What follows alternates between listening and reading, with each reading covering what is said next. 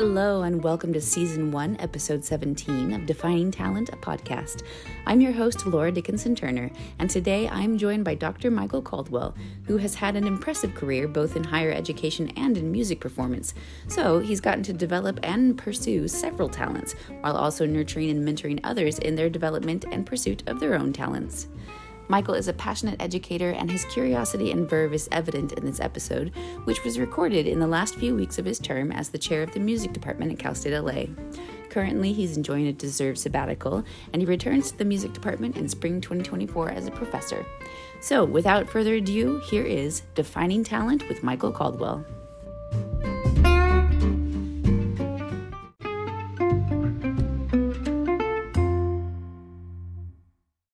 When did you start running?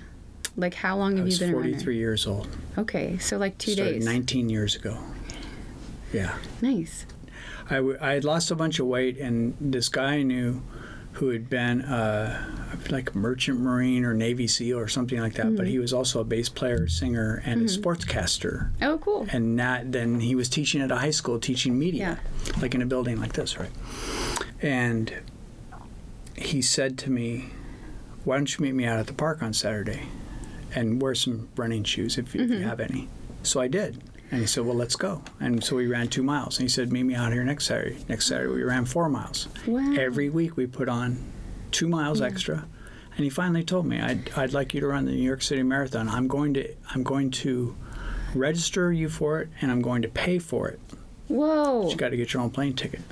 And my That's first race of any distance 5K, 10K, half marathon I'd never done any of those. Uh huh. Was the New York City Marathon. I trained for a marathon for my first race. Wow. I got done with the marathon, went to the family area because my brother lives in New York. Yeah. He did at the time, he still does. And met him at the end. And my friend who Yeah. had signed me up flew to New York to see me finish. That's amazing. and so he was an incredible influence and Mm-hmm. uh, you know every time i run i think Yeah. about like hey you know this isn't like just a goofy thing you're doing to, to try to be in shape this is like a legacy to somebody else's Yes. like love for other people Yeah. so yeah i'm lucky that and he, he did that for literally dozens and Mm-hmm. dozens of other human beings like just it was like hey meet me at the park on saturday Yeah. it's like i thought for what I love that. I haven't given like a definitive definition of talent or art or whatever, but to me, that is it, right? To be able to, I have this thing that I can give, and whether it's I can I can give someone else the gift of running, right? Mm-hmm. And be, to be and I love that you said the word legacy because it's mm-hmm. something you get to carry with you. It's that piece of that person, right? Now that person, as long as you're on the planet, you're sharing a bit of that human with every person that you come in contact with, whether directly or indirectly. Yeah, we, we touch people through words and through smiles and through uh, sometimes we're mean to people Sure. and we touch them that way. Yeah. Usually isn't a positive thing unless they looked at it as corrective and took advantage of whatever. Um, Mm-hmm. Yeah. Sometimes that there's a toughness um, that that accompanies those kind of communications. But there, I mean, there's so much context. The thing that I've really thought the most about for this is that we don't call an egg an omelet. Oh, yeah. We don't correct. Call flour pasta. Uh-huh. We don't call a pumpkin a pumpkin pie, right? right? We don't we don't call things what they are until they've become that. Mm-hmm. And I think what I've seen in in my lifetime in doing all kinds of different things because as a musician and a music teacher you do a lot of adjudication. You do a lot of evaluating and trying to figure out how to frame things constructively for other people so they can get from here to here to here to here to here. Yeah. sometimes the leaps are huge sometimes they're really small. But when you study other people and you study how people learn, Mm-hmm. You realize that, that human beings are a very complex recipe, right? Yes. We, we're, we're made up of all these different pieces. Yeah. And then we, we touch the earth, Mm-hmm. and then something starts called development. And so I, I sometimes struggle with the notion that we can identify somebody as talented Mm-hmm. because they they kind of show signs of being good at something. Yeah. That that's part of their recipe. The the complex intersection of that recipe Mm-hmm. to come up with something that not everybody can do. Mm-hmm. So not everybody can play the piano beautifully. Sure. I, I, I a story that just happened this morning. Yeah. I, I don't I don't really buy a lot of things, and when I do buy something, I try to take care of it and keep it. Mhm. So I drive older vehicles. I have a phone that's almost three years old, Mhm. and I visited a person today who his role in my life today was to replace the battery in my phone because it wasn't holding the charge like it was when I got it. Yeah. So for 35, 40 minutes, I spent time in the presence of this person to watch him work with his hands with these tiny little screws mm-hmm. and these tools. To me, wasn't he did not start nine years ago. Right. He was probably dropping things on the floor. To me, to watch the result of the mm-hmm. development of those skills was fascinating. Yeah. And I can't do what he does. Doesn't mean I couldn't possibly develop that. Mm-hmm.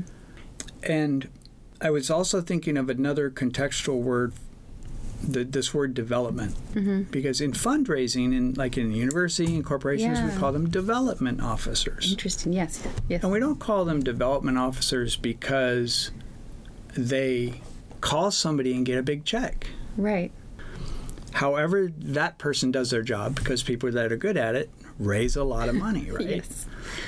Great development officers that I've met, they consider everybody a donor Mm-hmm. because they know that 100 people giving $100 is the same as one person giving 10,000. I think I did Right. the math right on that. Yes. So they make a connection, they develop the relationship, mm-hmm. hopefully into a friendship. That friendship results in wanting to know more about you, what you do, who you are, who you reach, mm-hmm. and might follow with a small donation. Mm-hmm. Then, when they see what you do with that donation, how you develop whatever that program is, then maybe a bigger donation, and the next thing you know, they're naming the school or college or something like that. Most of the development is done through people building those mm-hmm. relationships and connecting with people in one way or another. So, is is that a talent, right? Is it the talent of the person to have the patience, to mm-hmm. have the ability to believe in so much beyond it being their job? Yeah. they find something they believe in and then they that's what they do they raise money for that because they know it takes extracurricular funds to fund a big organization Yeah. it takes a lot of money to staff and run those even with volunteers Yeah. to run an organization like that so people have to be really good at telling the story mm-hmm. of their re- relationship so i think in some ways when when you invited me to participate in this Yes. one of the things that i thought about was I, I have a long career as a musician but i also put a big pause in the middle Mm-hmm. to be an administrator More than once, right? Or well, just the- it kind of once I of- started yeah. doing that, I then you know department chair, faculty affairs, Yeah. uh, working at chancellor's office, faculty affairs, working at chancellor's office again. I, I must have a short attention span um, because you know two three years of doing something, I was ready for the next thing, Mm-hmm. or something changed in the environment that, that wasn't pleasing to me, and I just Sure. said, let, let me do something else. And now that I'm back in music, Mm-hmm. having been the chair, and now that I'm done being chair in a few weeks, now I'm in this whole new space Yeah. Where I always listen to music. I mean, music is, you know, It's your lifeblood.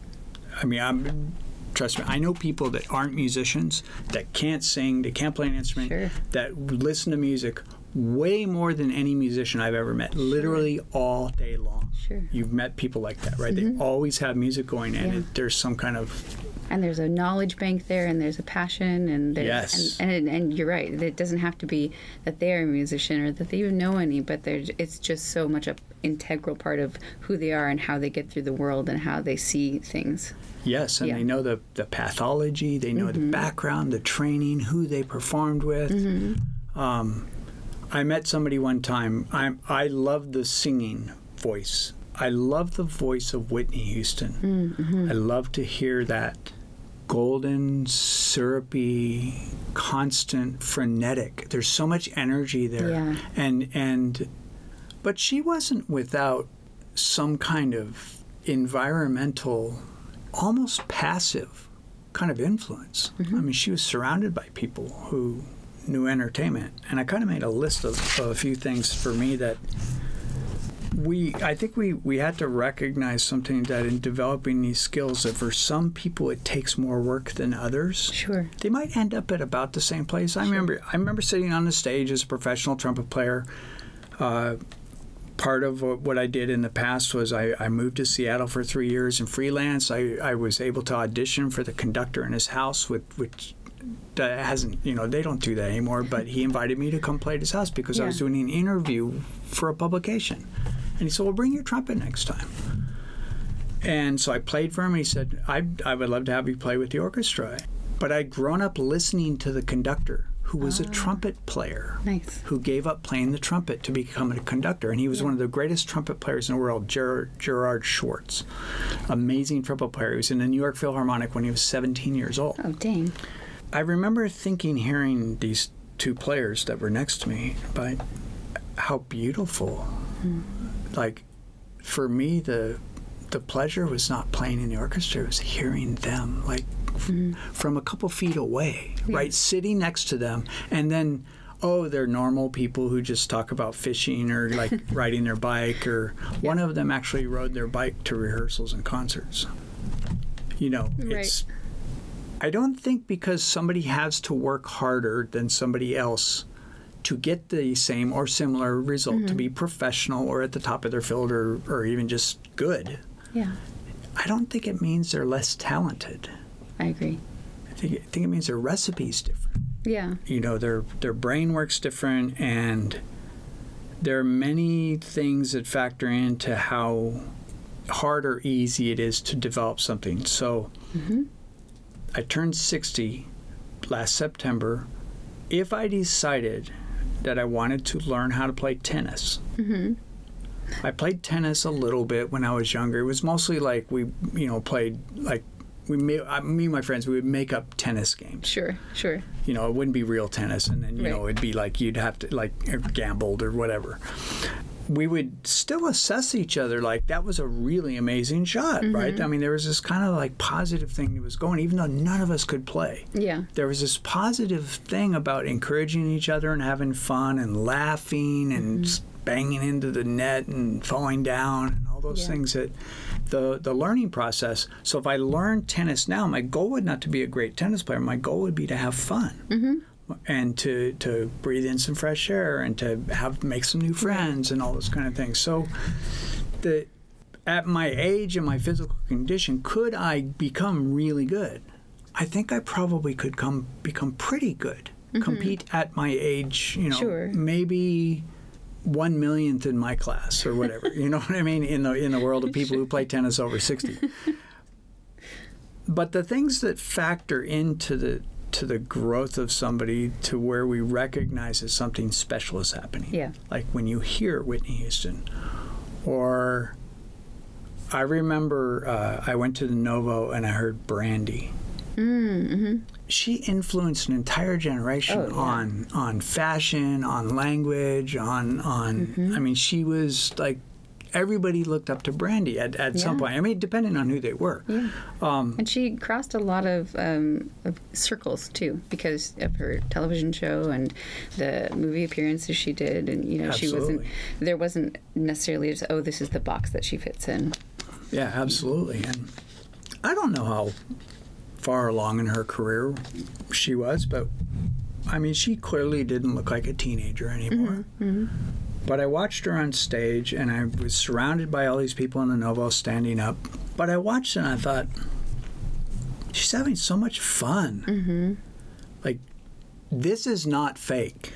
Right. This is not somebody up there like gets off stage, starts yelling at people, and asks for their check. Right. Th- that's not how it is. My guess is she probably stayed around for hours talking to people, signing autographs, whatever. I don't know that for a fact, but Sure. There was just a, a, a joyfulness there that if what you do doesn't bring that to you, mm-hmm.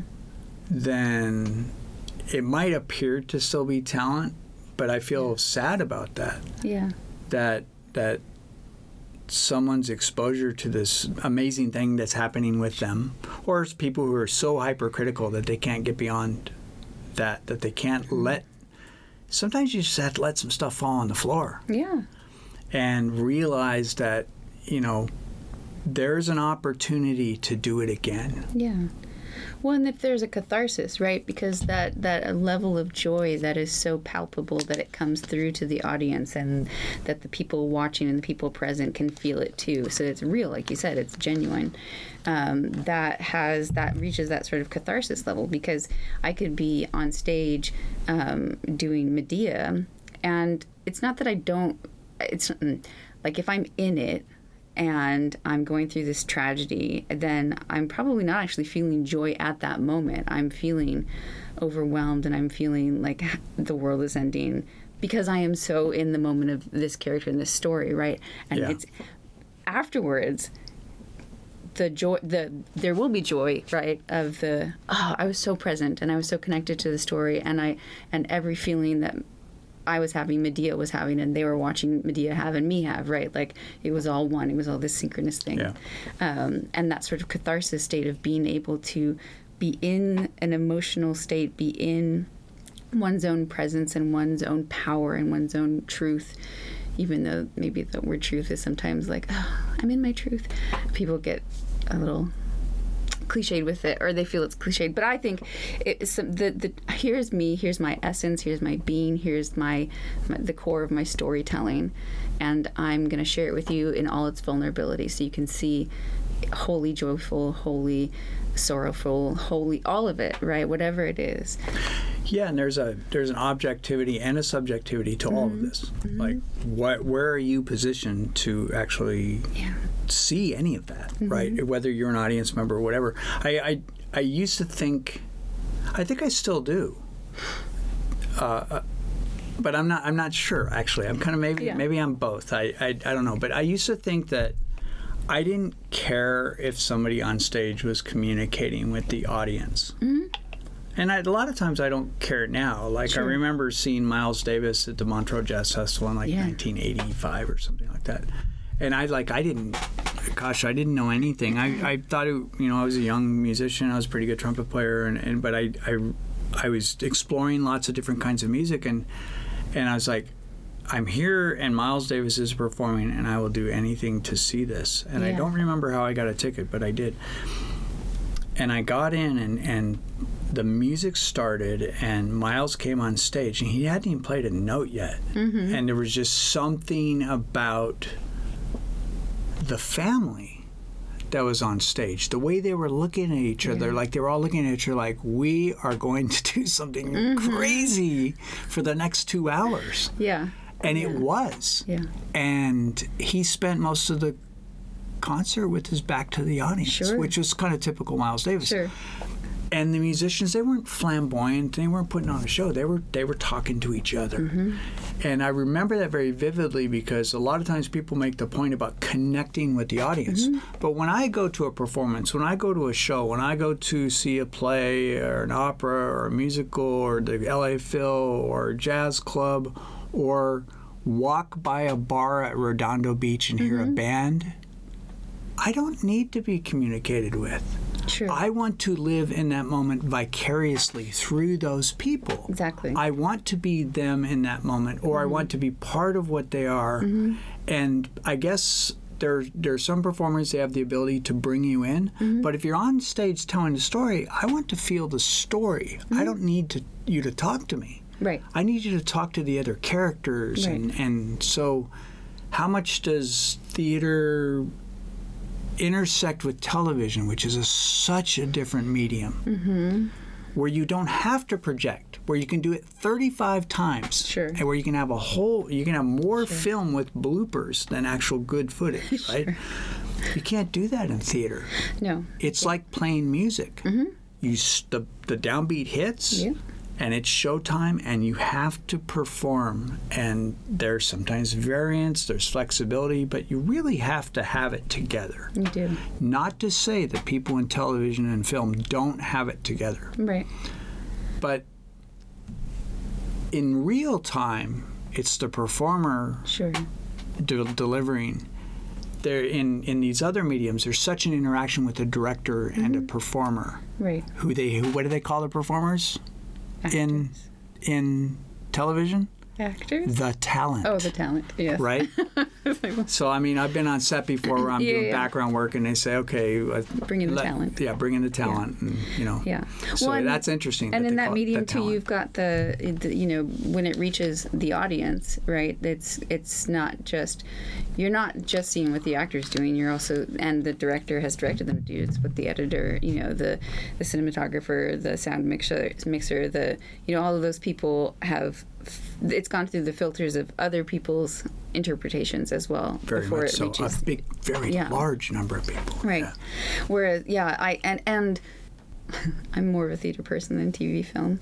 Um, whether someone's doing something super campy, right, or melodramatic, even in camp, even in the most dragged out drag queen performance, right, for it to not just be some somebody's passion project that maybe went wrong or, or didn't go so well those characters have to feel like they're real, like they're really talking to each other, right? Even if they're in the most, you know, sort of outlandish situation or but they have to believe their outlandishness and they have to have fun with it like you said. They have to enjoy what they're doing. The, the performer has to enjoy what i'm doing in this moment even even if the script maybe isn't as great as it could be right? Or i don't agree with what the director said but uh, you know i'm gonna give this my all and everything i have in this moment.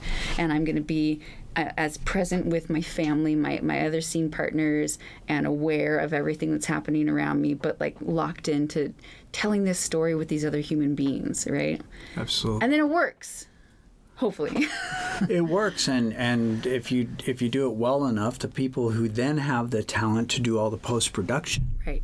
can amplify Yes. or de-amplify is that is that a word de-amplify Sure, it is now. so I'll yeah okay we'll we'll put it in the in the lexicon um, the we'll probably talk an hour and I won't even get get to the list but I'll just say the Well, and so, I haven't actually technically asked you the question. yeah so That's the best you know part. that's the best part about editing right Uh, yes. you move stuff around. Yeah, and you just put the question at the beginning and move Yeah. it. I mean, it's okay. That's art, right? It's. Yes. I mean, gosh, the the editing piece. That that's another thing. People who edit, Yeah. who know how to just make things seamlessly Right. shift from one place to another. That's that. I mean, that's like a stroke of a paintbrush, you know. Oh, yeah. But I was thinking about exposure. Mm-hmm. So I don't know. I was like 11 or 12, and, and I grew up part of my life from like fourth grade to the end of high school through two years of community college in a, in a city called Pittsburg in the East Bay. Okay, yes, yes. And it's called Little Oakland. Mm-hmm.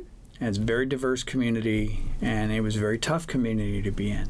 And uh, I loved that I had the opportunity to go to a school where, like, this is way before anybody even used the word diversity. Sure. This is like to be surrounded by people who are terrifically different from me in so many different ways. Yeah. Just even what their parents might have done for a living. I mean, it was Right. amazing. But they, somebody in the county thought, well, let's put a big performing arts center in the middle of this city. Yeah. Holds 1,200 people, and so these cultural events would get, you know, plugged into the community, and then they, you know, paper the house with tickets and Sure. so I was like 12, and I think I just started playing the trumpet. okay. And uh, one of my music teachers, or somebody, maybe it was an English teacher, or somebody gave me these tickets to go see the Firebird Ballet by the Oakland Ballet Company. Oh. I went to see the Firebird, and you know the the staging had to be portable and had to be work in different theaters, so it was not super sophisticated. like the millions of dollars they spend now on, Yeah, yeah, yeah. on scenes and lighting and or sets and lighting. But and it was recorded music. Oh, interesting. And the music started. Igor Stravinsky, The Firebird Suite. Mm-hmm. And I heard those trumpets. Yes. I heard that sound. I heard the, the, the sweeping strings. And I watched it interlock with the dancing, with the ballet dancer. So I'd never seen a ballet dancer in my life. Wow. Ever since that moment, I have loved watching people dance, watching Yeah. people uh, do ice skating. Uh-huh. I love to watch ice skating when the Yeah. Winter Olympics come out and watch that. Uh, I'd love to see people move because my body doesn't do that very well Sure. and it's just beautiful to me. But the interlock with the music, the choreography, seeing people who are extremely polished at that art form Yeah. and how they can take music or the choreographer can take Sure. music and, and kind of collaborate with the artist to create this this beautiful thing Yeah. And i was exposed to something very beautiful that then changed my life Yeah. because I thought I didn't know sounds like that existed. Hmm. No, I didn't all of a sudden, you know, just like I'm not doing anything else and I'm just going to listen to classical music. And then the next thing, my parents gave me a cassette tape with Clark Terry, a jazz trumpet player, and the other cassette tape was somebody playing the Hummel Trumpet Concerto, Yeah. whose name I don't even remember. And I'm a professional trumpet player. I just don't remember who was on that Sure. tape. I think I might still have it in a box, probably melted by now. um, but that those things I listened to over and over and over, and I Yeah. thought, oh, I like the sound of this. This is like very cool sounding to Yeah. me because when I played the trumpet, it didn't sound like that. it sounded somewhat uh, akin to to an animal in struggle or something like that, right? I mean, it. And I used to sit in my room playing, but then I, once I heard those sounds and I started developing a passion and Mm. a joy for this, is like that exposure to that Firebird Yeah. suite. Like I don't know how many people can think of the moment, Right. but when I go back and think, what is the thing that made me say I really want to be good at this? Mm-hmm. Not because I want to be famous or because I want to to be on stage with great people, just because I like it. It makes me feel good. There's something about my recipe Mm-hmm. that connects with this sound. Yeah.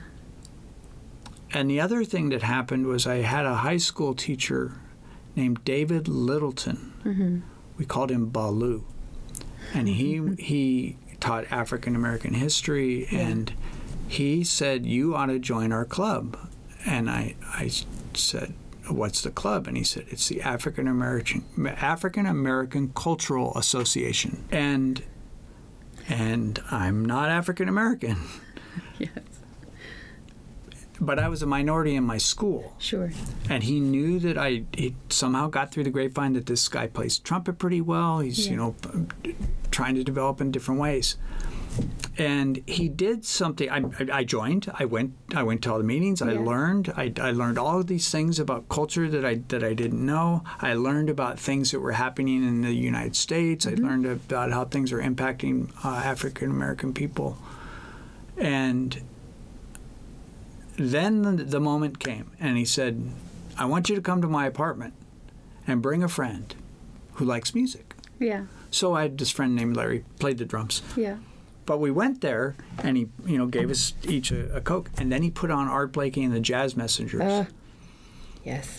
And after we were done, he gave me the tape, and that was the other thing, because I heard that amazing group. It wasn't just a trumpet playing. I mean, it was the whole group Yeah. and that that ride cymbal of Art Blakey playing and just thinking, I would love one day to play with people like this. Yeah. And so then I started exploring. So I, I'm a multi-genre player. I never Mm-hmm. got stuck in one place, and, and I'm okay with people who are. I don't. I don't. I guess I don't call them stuck. They just Right, like right. classical music, or they like playing funk or jazz, or playing playing in top 40 bands, or or banda or mariachi, whatever. Yeah. People like to do what they'd like to do, but I like to do everything. Mm-hmm. Though I don't think I've done everything. I've done almost everything. And I'm thinking about how important that that exposure and the diversity of environment Yeah. plays into that. Access to education. I was so lucky because I was in a school, it was a poor community, it was like, you know, but the teachers that were there had a purpose. They, Yeah. they had a mission, they had a purpose to help and to be part of that and seeing people grow. And there's just something different about that kind of space than like a wealthy school or something like that. And some people get private lessons when they're like really young and so that's that's another piece the, Right. Mm-hmm. the quality of teaching that people get because you know most things you don't develop without some kind of instruction right Yeah. what's the quality of that uh, I think about Wynton Marsalis, this amazing trumpet player, Mm-hmm. plays classical, plays jazz. He sounded incredibly. First album with Columbia Records when he was 18 years old. Was given his first trumpet by Dizzy Gillespie. Yeah. His dad's this great jazz musician, and he's in, at the New Orleans High School for Performing Arts. That's a different kind of environment. That doesn't take away from his skill, ability, talent, whatever you want to call it. Um, but that's those, and he was surrounded by humans Sure. and atmosphere and environment. Uh, somebody's interested in doing something. Do they are they interested in it, or are they just doing it because well, I have to practice an hour a day because it's on my practice Right. sheet that it, if I don't do this, I I don't get to. lessons Yeah, yeah. or something like that. Yeah. Um, their ability to focus Right. Mm-hmm. or their inability to focus. Because my, sometimes my inability to focus, my lack of ability to to have a long attention span on something, is why I found myself sometimes after three hours Mm-hmm. going, "Oh gosh, my mouth hurts. I've been playing the trumpet for three hours." I'm hyper focusing. Well, I'm hyper focusing, but I'm ignoring everything else I'm Yeah, supposed yeah. to be doing. Yeah. And sometimes I would be like, "Where were you?" or what, you know, whatever, because I would just lose track of time. Yeah. Because I was immersed in this thing, even though I literally had other things I was supposed to be doing, appointments I had to make. Sometimes I just didn't make it. Sure. And uh, the last few things are, you know, curiosity. What's what's somebody's Mm-hmm. curiosity level? What kind of endurance do they have? Because becoming, developing a talent, skill, whatever you want to call it, it's weird. That's such a chicken and egg word, right? Mm-hmm, uh, Talent before talent, after develop becomes talent, and it's all talent. Uh, the the endurance it takes to spend enough time doing something. Sure. Mm-hmm. What's the saying? Ten thousand hours before you can. I don't even. What happens at the end of the ten thousand hours? Um, the confetti cannons. You know, I, I have a few points in my life where I think it might have I might have reached ten thousand hours. Yeah. or I was just lucky, or maybe my circumstances were, uh, you know, due to a devotion of staying in it, right? So, I mean, a, a couple different things of my career uh, as an adult. There's a, a song that Johnny Mathis sings. I was on stage, I was playing with Johnny Mathis, and he has this beautiful high tenor voice. And there's this, a song that he sings, I don't remember the name, where he hands off to the oboe, and the oboe plays, and and you have to have the. Back in the day when we had all these orchestras co- accompany people, mm. the like lead alto player had to play oboe or piccolo, or they had to play all the instruments, right? It's called doubling, but mm-hmm. some people tripled and quadrupled and quintupled. Right. And I remember this oboe player playing, and the oboe player plays a note. And if I if I had Spotify, I'd be able to find it, the, the tune. And his voice takes over from the mm-hmm. oboe, and it's the same tone color, the same exact timbre, pitch, sound, volume, Yeah. shape, quality, everything those those you would say. You could not distinguish in that moment that it was a voice and an oboe, and that the voice came, and then it became Johnny Mathis. Mm, mm-hmm. I've never forgotten that moment because I thought I have to ask him how he did that, Yeah. and I never did. I played with him many times, and I and I never, I never asked him, and, and if I can't even make up an answer. Sure. But who else does that? I mm-hmm. don't know. Maybe there's a million people that can do that. Sure. But that moment was when I thought, not that I had made it as a player or mm-hmm. that I had developed a skill. I thought the work, the energy allowed me to be here to see that Yeah. and to hear it. Yeah. That's when I thought maybe those 10,000 hours had kind of kicked in because I was lucky enough to be in, and I do like to say lucky mm-hmm. because there are moments in my life where I was the one on stage Yeah. with whoever. Right. You know, I, I don't like to go through my resume, but there were there were moments where I thought I'm in the presence of somebody who, okay, their their father was Nat King Cole, right? Mm-hmm. But and maybe there's some DNA and some heredity and Sure. some some environment, all that. But her voice. Oh my gosh, yeah. They put up a big scrim and they put Nat King Cole up there singing Unforgettable, and she would sing with him. Mm-hmm. Yeah. Just like the recording that came out later, Yeah. right? But she did it live, Oh my god. and I almost couldn't play. Right. it, for several tunes after that. I mean, it was just so powerful because I liked his voice. It's a very weird way of of Yeah. uh, weird's not the right word. Uh, unusual. He had an unusual way of producing sound that made his syllables kind of soft and and he would kind of expand into a note. Like um, very few people sing that way Yeah. and the nepotism element of this is not lost on me. That Sure. they're, you know, so I grew up. My mom liked soap operas. She watched Days of Our Lives, Uh-huh. and there was this character on there named Victor Kiriakis. I think Kiriakis, something like that. John Aniston. Yep. I didn't know till he died that he was Jennifer Aniston's father. Uh-huh. I didn't. I never made that connection. You know, I don't. I mean, I see the Hollywood Reporter, but I, you know, I don't really read it You don't memorize it. you know, I, I like the. You know, I mean, there are different different things where you where Yeah. you pick up this information, but I've never been really a celebrity follower kind sure. of person. Yeah. So I didn't know that, and then immediately my brain went in, and I thought, I went negative, and I thought, oh, well, now we know she. And I thought, well, no, wait a minute, she's really funny. I can't take away from her because her dad was John Aniston, Sure. but I'm pretty sure if her dad wasn't John Aniston, she'd be still doing a lot of auditions like almost everybody else. Even though she's really good, Yeah. did that get her further? Yeah, of course it did. How can we Sure. say it didn't? That industry particularly, I think. Very much so. TV film maybe maybe more so than some of the others or or or that celebrity I think TV film has more of that And music, celebrity, you know. pop music. Pop music certainly. Yeah, there's there- Um, a lot of that. Yeah, but it you know it's um, there's something about nepotism. Yes, I ag- acknowledge that it exists and that it can ha- and it's fair. It's got a negative connotation, right? But there's also just It- the but it's not all bad. genetics, right? There's the genet there's the epigenetics of passing on something, of passing on a skill.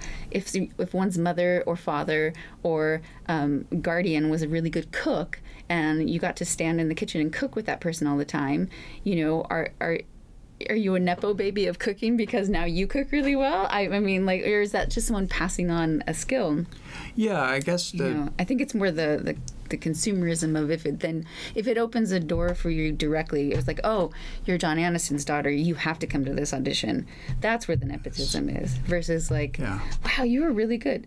Oh, Aniston. Uh, Oh, yeah, you know, Yeah, so you know, does Ice Cube's son playing Ice Cube in Straight Outta Compton is that Yeah. nepotism? Well, he was amazing. Sure. He looks a lot like him, right? and he, he was very believable. Um, but I I learned recently that he spent two years taking acting lessons. Yeah, he put in some work. Put in a lot of work into it, and so it, I I wish there was another word. I th- let me let me come around the corner on that. Nepotism in used in kind of the employment context, you got the job because of whatever. Sure, sure. I think what I'm speaking more to is I, I kind of misnomered it is is advantage. Yeah. I have an advantage like my demo hmm. that I did for somebody at, at a, an A&R person at a record company that, that heard me or that met me was done in a $4 million recording studio versus in somebody's living room. Yeah. Though a lot of Elvis's early recordings were done in somebody's living room. Right. Um, but it was the Sun Records thing, and uh, you know all these different like. Does that make a difference? I, th- I think it does in It some can. ways, but is it everything? No, because Mm-hmm. every single person, every recipe, every every we're all different, and Right. so for for the context of of the conversation about where people evolve Mm-hmm. in in the context of this talent conversation Yeah. where do people evolve some people stop because they give up Yeah. and some people stop because they don't like the lifestyle. They don't like the fact they're working their tail off and making fourteen thousand four hundred dollars a year playing coffee shops. Whatever. I mean, there are all these different reasons why people stop. Yeah. So the I guess the final thing that, that really that captured my imagination when thinking about this. About this vast landscape of talent. Yeah, the the whole topic Yeah. what what I like to do is when I know I'm going to be writing, speaking, mm. g- you know, presenting, I like to think about it a lot early on, formulate the ideas, Yeah. write them all down, and then just think about it for like a week or two. Yeah. And then maybe go back to the notes, but the notes just kind of become the trampoline for thinking Yes. right? And one of the, the things that is it's it's bothered me. I like it.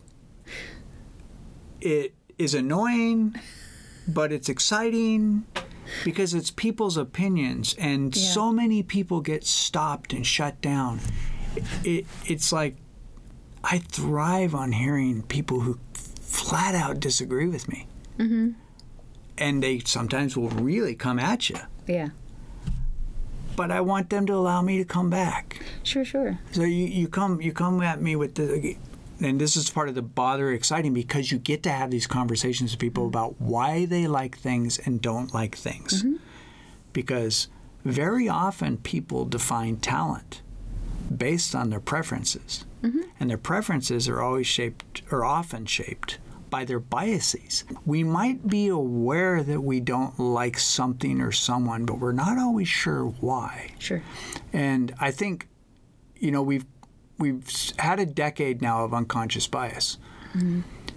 but we don't often think like we point it out and we say that it exists, mm-hmm. but we don't explore why it became unconscious. Right. And I'm thinking about what happens so often when people are describing talent is they're often, and I, this is a the kind of the proverbial they, right? Yeah. The ubiquitous thing. people can be dismissive mm-hmm. because we like to often be known as smart Sure. or that our opinion matters mm-hmm. or that we know more than somebody. And I say we because we all do this Yeah. in different varying degrees. For some reason, if I really don't like something, mm-hmm. I toil to figure out why. Mm-hmm. Like, we have all these creations around us, including us and our recipes, right? Yeah. Why don't I like that? Maybe if it's even a person. Sure. What is it about that? Because what I have discovered in my lifetime, which I, you know, I wish I had known this like many, many years ago, but mm-hmm. it's even in the last couple of years, there have been circumstances where I've gone through self discovery to say, why don't I like that? Yeah. And do you know that almost every single time, it doesn't have anything to do with the external? It has mm. something to do with something that's inside of me Right. my biases that were created, my need to be smart, my need to mm. be correct, my need to be elevated, whatever that is that, that we all kind of have in us. Sure. And that doesn't make me happy. What makes me happy is going to the Novo and seeing Brandy. and I, well, let, let, me, let me back up a little bit. You can leave your door open mm-hmm. on your home, right? There are probably some places that's safer than others, Sure. right? But can we leave our door open on our brain? Mm. Uh, something in that argument and discussion about you know if you don't want to do this and don't do this or or or go in and, and see this thing that maybe I've never been exposed to or not the thing I usually am exposed to and rather than jumping to the negative because it's not something I'm used to um, take it in and go what is this oh wow I can appreciate that and like maybe I'll never come back here but I can you know see the work that's being done here there's been a, a, a backlash and and conversations recently about um, sometimes reviewers for say the New York Times. Um, I can't remember if it was Brantley or the other guy. Um, going to see a piece of theater that was not written by white people for white people, and eviscerating it, not eviscerating it based on actual merit of Yeah, the quality. but but Yeah. going like I didn't understand this and this story wasn't for me and and sometimes literally in the, that many words right um, and people coming back to the to the publication and to the the writer going like it's not for you we didn't we didn't you know it's bilingual because that's how people are and there there's this whole audience over here that is in on the jokes and does appreciate this and Yeah. is so thrilled to see themselves and and you know if you if if perhaps if you weren't sitting there Mr. Brantley or whoever right going oh this isn't what I this isn't what I usually come to see Yeah. you'd go like oh what am I watching what is this right and take let- it in Let's go back to something. Opening that door in the brain. Mm-hmm. I would argue that it is for them. Yes, I think the same. You, I think you said that that, but it's not for you. But what if it is for them?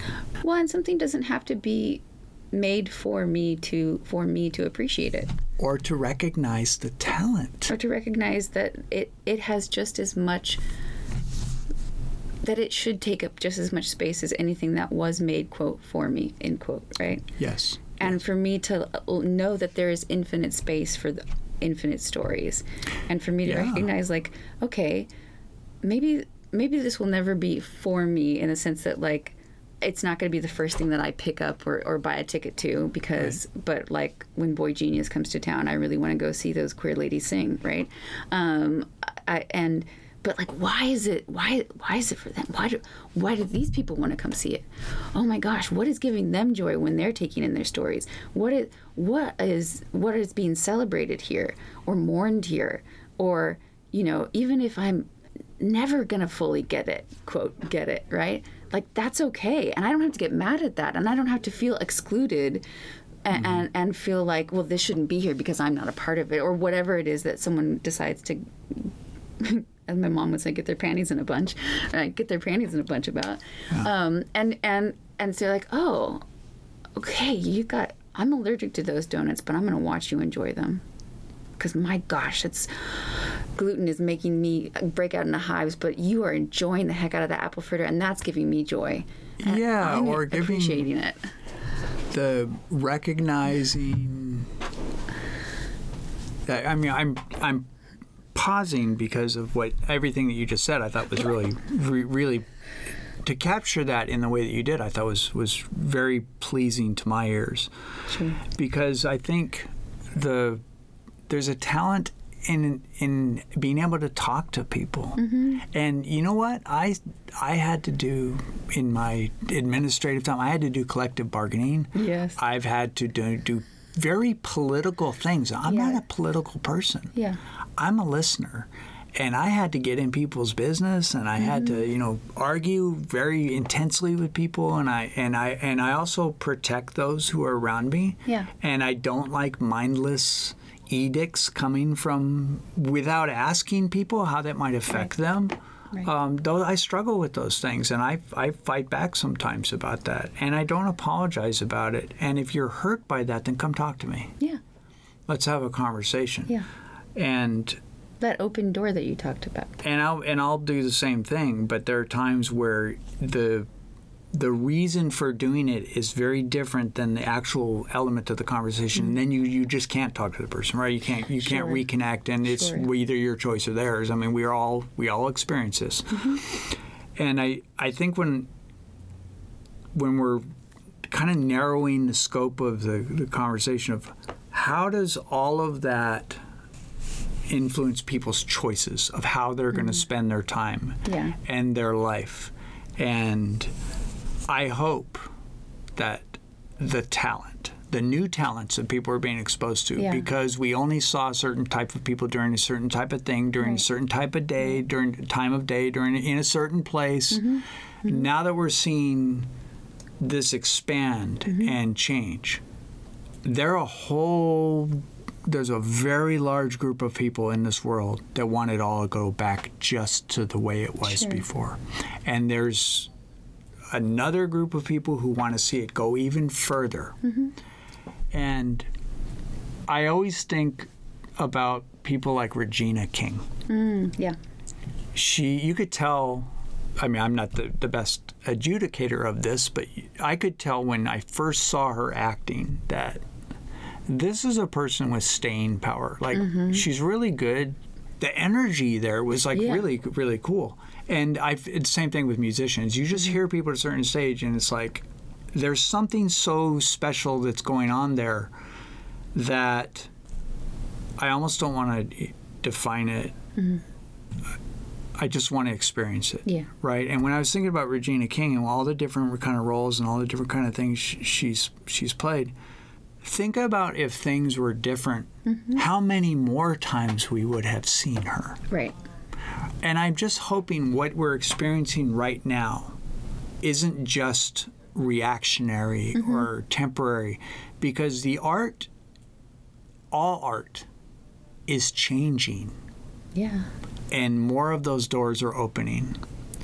We have a responsibility as consumers, not necessarily with our dollars, but into our ears, eye, eyes, and everywhere else we take in things. Mm-hmm. You know, all these senses that come in. We have a responsibility to just shut the heck up and listen. Mm-hmm. How how can we like would would I would go back to my K, kindergarten through eighth grade experience of teaching young people in a small farm town mm-hmm. while I'm trying to get a doctorate because I needed to eat Yes. but I loved it. It was incredible, and I learned more from that job than any other job I've ever had. I learned more from those young people about life and and so many things that that's an amazing like wide range of ages K through mm-hmm. 8 yeah. but when I when I was doing that at that point in my life there's a there's a beauty to the human when they say what they're thinking and the fences haven't been put up around it yet Yeah. right it's it's Yeah. so honest and expressive and and real and funny and offensive and all kinds of things right? Yeah. but there's the fences haven't haven't been put up. And then you can see you can see with different young people like oh the mm. fence has gone Yeah. up on this.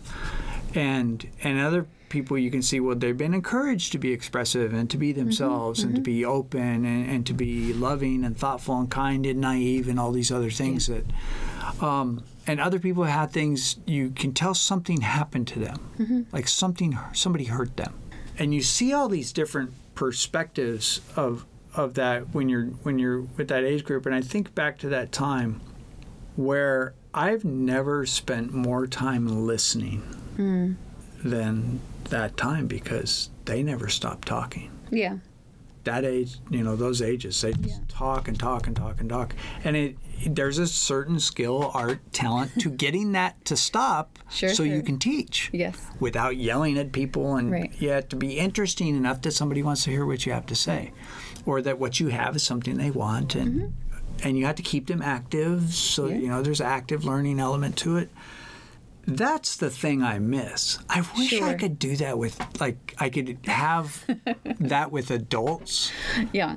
but we, you know, there and, and there's no judgment on this statement, but people they get fenced in Yeah. by politics. They get fenced in by by uh, abuse, just time too. by by trauma, Yeah.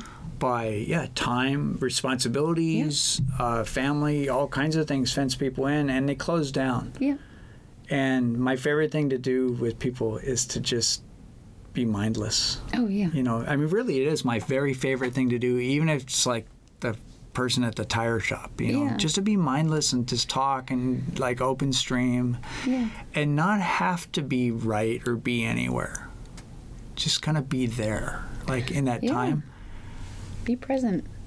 That's Is where that mindless, or is it actually perhaps the most mindful? It, it's probably both. Yeah, You know, I mean. It, it depends who's defining it, right? sure. Or how we're defining it, what the context Yeah. is. But the, but that to me, that the reason I brought that Yeah. the kids and that Yeah. whole thing up is because that's the thing that was probably permeating my brain the most about this conversation, Mm-hmm.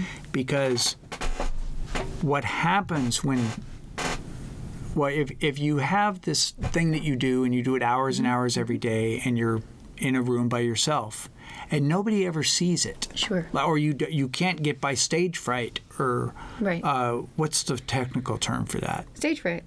I think there's another term, isn't there? Paralysis. But it's more, yeah, it's a, it's a more complex term. Um, and people sweat. take drugs and all kinds of things to try to get over it. And some people like, you know, smoke dope or Performance drink or- anxiety? performance anxiety. There it is. Yeah, I've done. I've actually done workshops on performance anxiety. And there's this thing about performance anxiety that, that it can be debilitating for some Sure. people, and they can't get by it, and then they never you never see that thing. Yeah. That's a skill. That's a talent. Mm-hmm. Like to be able to do whatever it is in front of people, Mm-hmm. and it's that thing that I was describing, that freedom Yeah. that hey even if this person who's on stage or in this film or making music even if they have all these terrible things that have happened to them or have gone in their life for that moment it all drips away.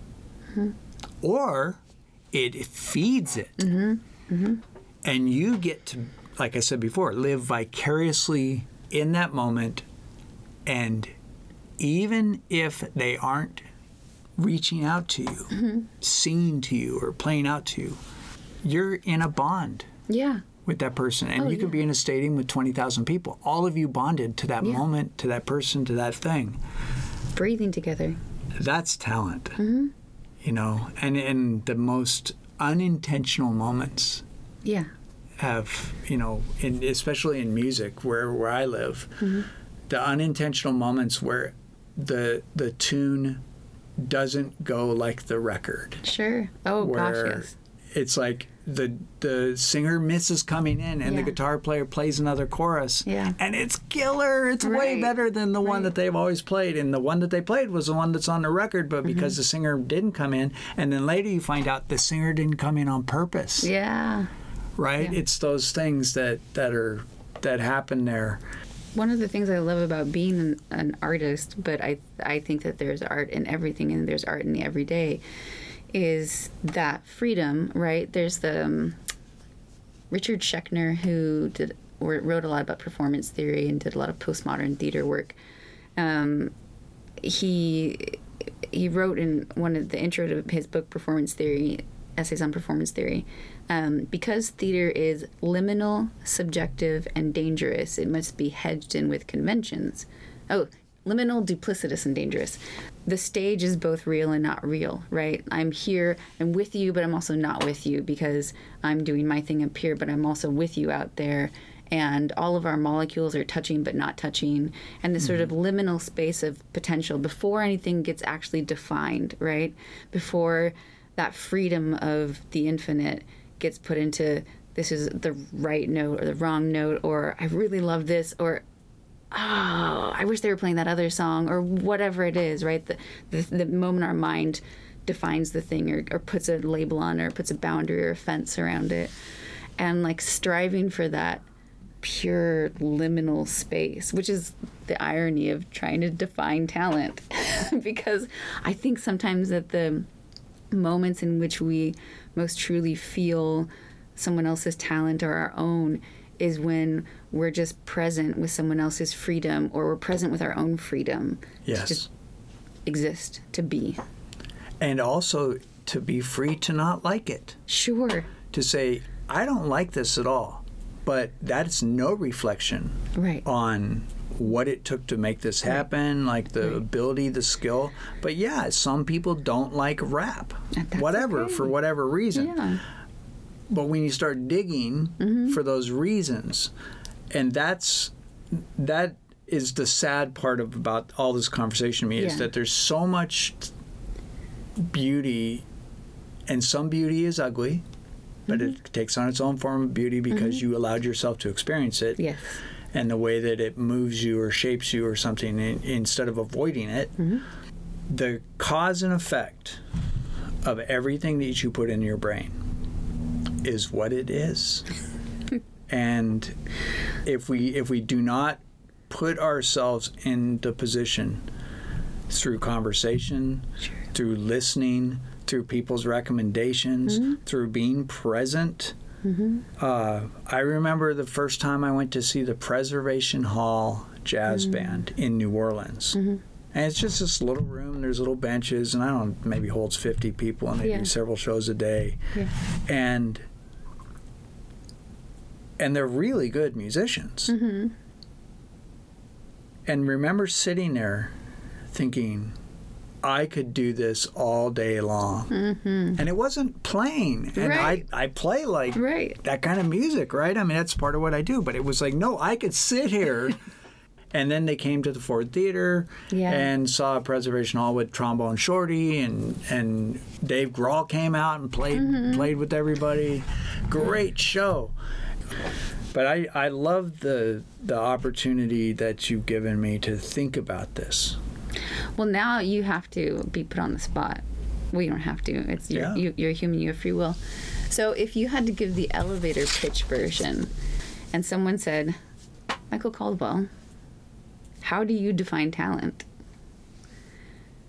and you got, you know, you're in the elevator for the next minute. What do you say to him? I said there's two pieces to it. One is the ability to do something that, due to the complex intersection of your own human recipe, not every person is able or designed to do. That's real special. I mean, that, that feels special to me. This is something special. Yeah. And then the other part is this concept of development. Mm-hmm. The development of whatever this thing, whether it's talent at the beginning or talent at the end, Sure. the development of it, figuring out how to make something good, mm-hmm. to me is the talent. Totally. It's not the beginning, like the special thing that somebody has because Yeah. their genetics, you know, gave them this beautiful voice, or them standing on stage at the Apollo or at Carnegie Hall Right. it's the thing in between. Mm-hmm. That to me is the talent.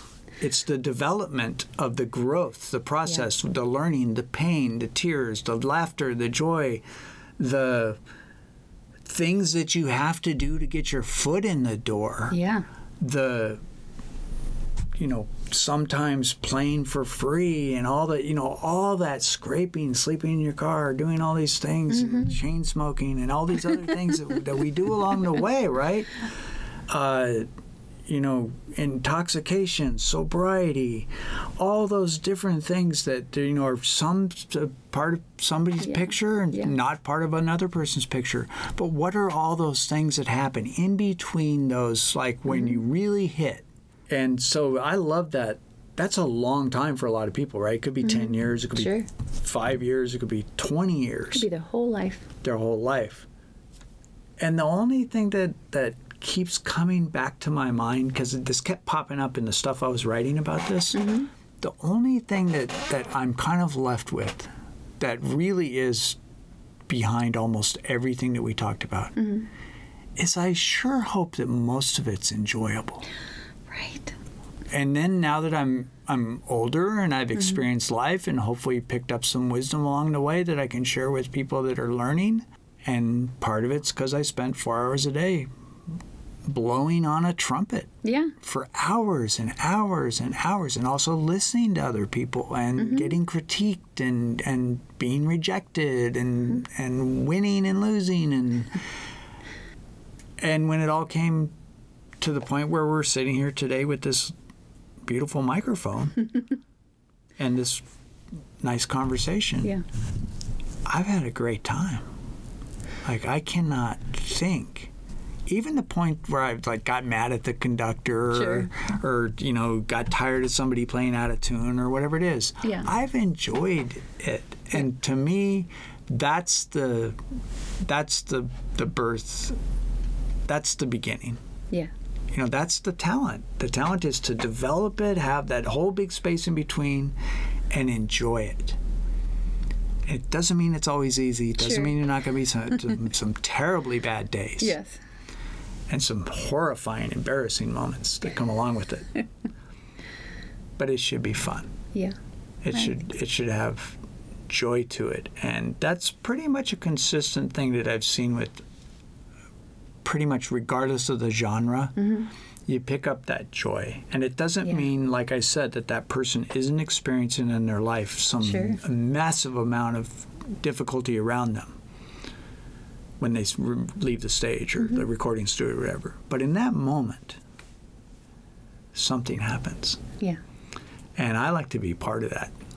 Even if I'm just watching it, even if I'm sitting in a jury watching somebody play the violin, and it's like, okay, now that was pretty good, but that like 11 seconds at the at the modulation Yeah. was, and that's what my brain does. Yeah. I try, my brain pulls out the good stuff. I'm a, I'm actually a terrible adjudicator because I just I rate everybody, I rate everybody based on that moment. Right. All right.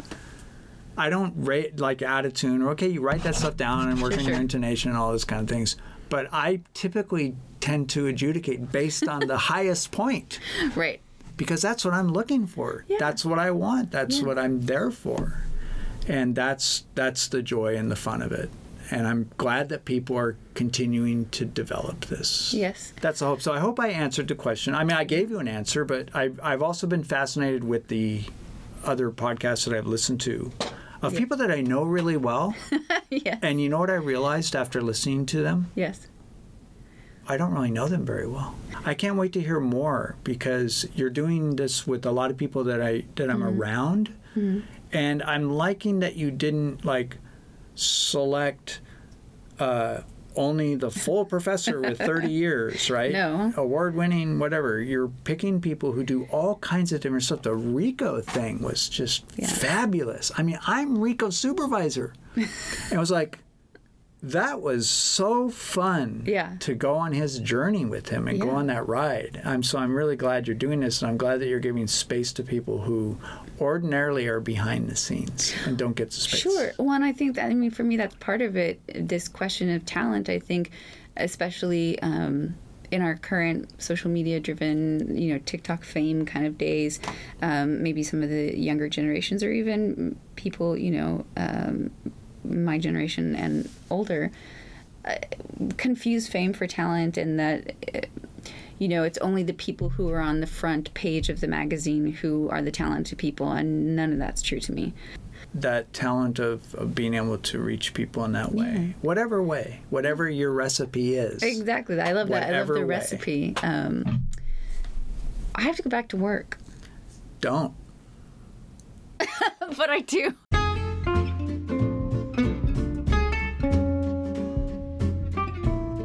A big thank you to Michael Caldwell for being today's guest on Defining Talent, a podcast. And thank you to everyone out there tuning in to listen. For more information as well as previous episodes and guests, you can always visit www.definingtalentpod.com. New episodes are released every other Friday, and on Friday, December 29th, 2023, my guest for episode 18 is the awesome Colin Bressy, who is many things, including an actor, a certified fight choreographer, a theater lecturer at several schools in addition to Cal State LA, and the co owner of West Coast Armory. It's going to be a great episode. Again, I'm Laura Dickinson Turner, and this has been Defining Talent, a podcast. Thank you so very much for listening. We'll see you next time.